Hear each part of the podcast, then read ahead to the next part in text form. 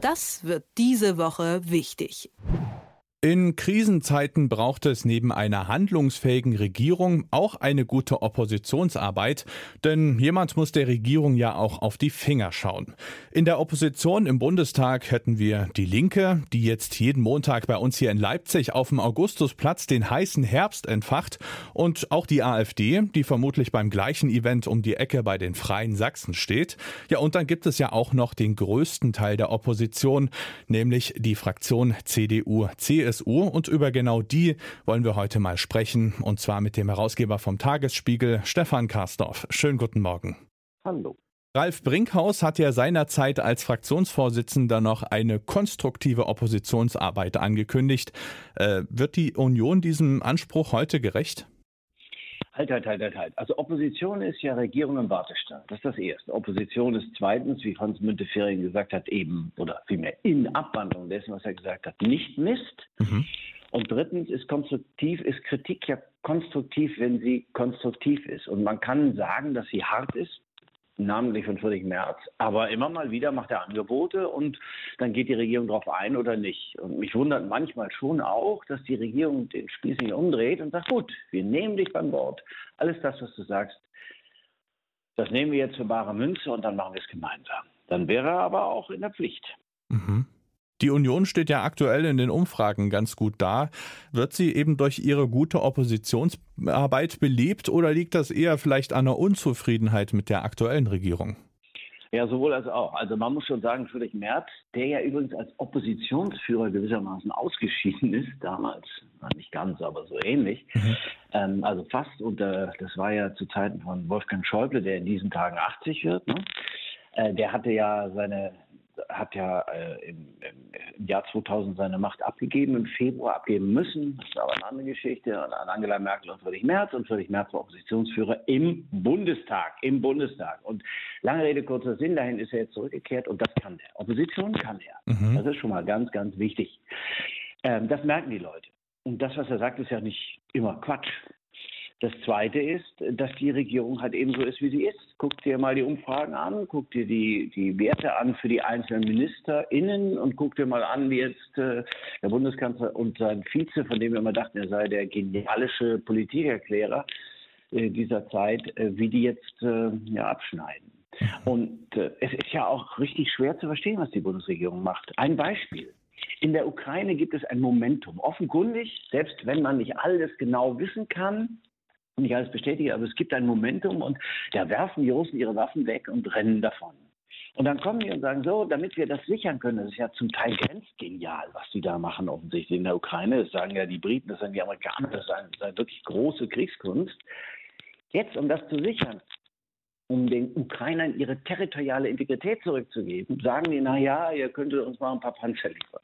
Und immer noch sagen wir, dass die Bundesregierung, nö, nö, nö, Machen mhm. wir nicht. Also Olaf Scholz. Und dann sagen die Amerikaner, ja, äh, es steht jedem Land frei, das zu tun. Es ist nicht so, als ob wir da äh, einen Alleingang machten, wie der Bundeskanzler behauptet. Nö, stimmt gar nicht. Die Amerikaner sagen, wenn die Deutschen das wollen, dann sollen sie es tun. Mhm. Und da sticht jemand wie der Friedrich Merz, wie ich finde, zu Recht rein. Und es ist schwer erträglich dann.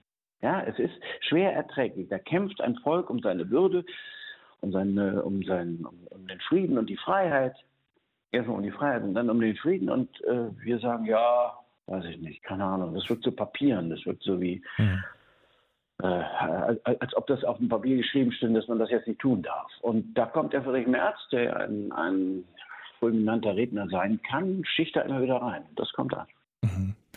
Jetzt natürlich auch die Frage, wie sieht es parteiintern aus? Also Friedrich Merz ist ja eigentlich als CDU-Chef angetreten, um den konservativen Kern wieder herauszustellen oder wieder zu stärken. Jetzt ging es in letzter Zeit in der CDU zum Beispiel um so Sachen wie eine Frauenquote. Das klingt ja jetzt nicht so erzkonservativ. Versucht er da irgendeinen Spagat?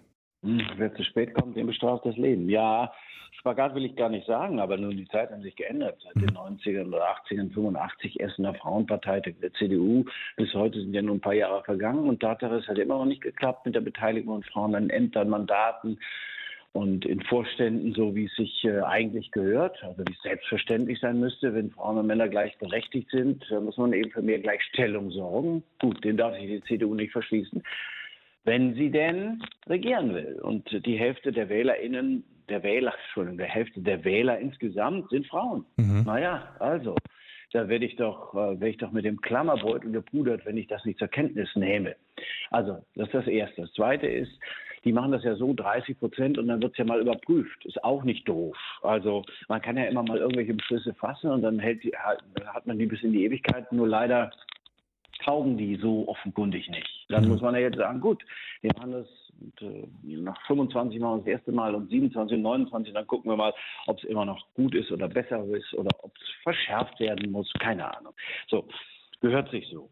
Ja, der Friedrich Merz ist ähm, ja, wie soll man das sagen? Der ist schon konservativ, das ist gar keine Frage. Aber vielleicht hat er auch einen stärkeren, als wir dachten, stärkeren liberalen Aspekt. Mhm. Ähm, jetzt hat er erstmal versucht, die CDU irgendwie so hinzustellen, dass sie nicht gleich wieder umfällt. Denn nach, dem, nach, dem, nach der Wahlniederlage war es ja so, dass die CDU schon auch tatsächlich wie in Trümmern zu sein schien. Die hat zwar gar nicht so schlecht abgeschnitten, ja doch schon, aber nicht so schlecht abgeschnitten, trotzdem lag sie wie in Trümmern. Mhm. Und da die Leute wieder aufzubauen und zu sagen, naja, wir können es doch, das scheint in Teilen zu gelingen. Die CDU ist die stärkste Partei in Deutschland. Mhm. Ist auch nicht so schlecht, dass er das geschafft hat. Richtig ist allerdings immer auch, bist du Parteichef, musst du entweder einen Generalsekretär haben oder selber können, nämlich intellektuell führen.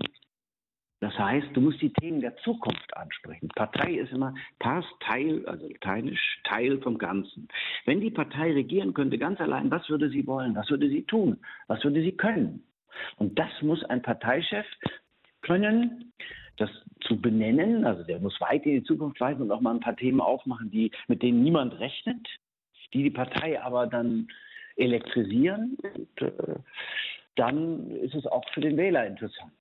Also der, der Generalsekretär ähm, Chaya äh, ist ein christlich-sozialer Politiker und das merkt man auch. Aber ich höre von ihm jetzt keine wirklichen programmatischen Vorstellungen, die weit über den Tag, den wir jetzt gerade heute erleben, hinausweisen. Ist aber nötig. Mhm. Zum Beispiel. Ich habe meine Anmoderation hier im Osten begonnen und möchte hier auch wieder enden, und zwar mit äh, Michael Kretschmer, dem sächsischen Ministerpräsidenten.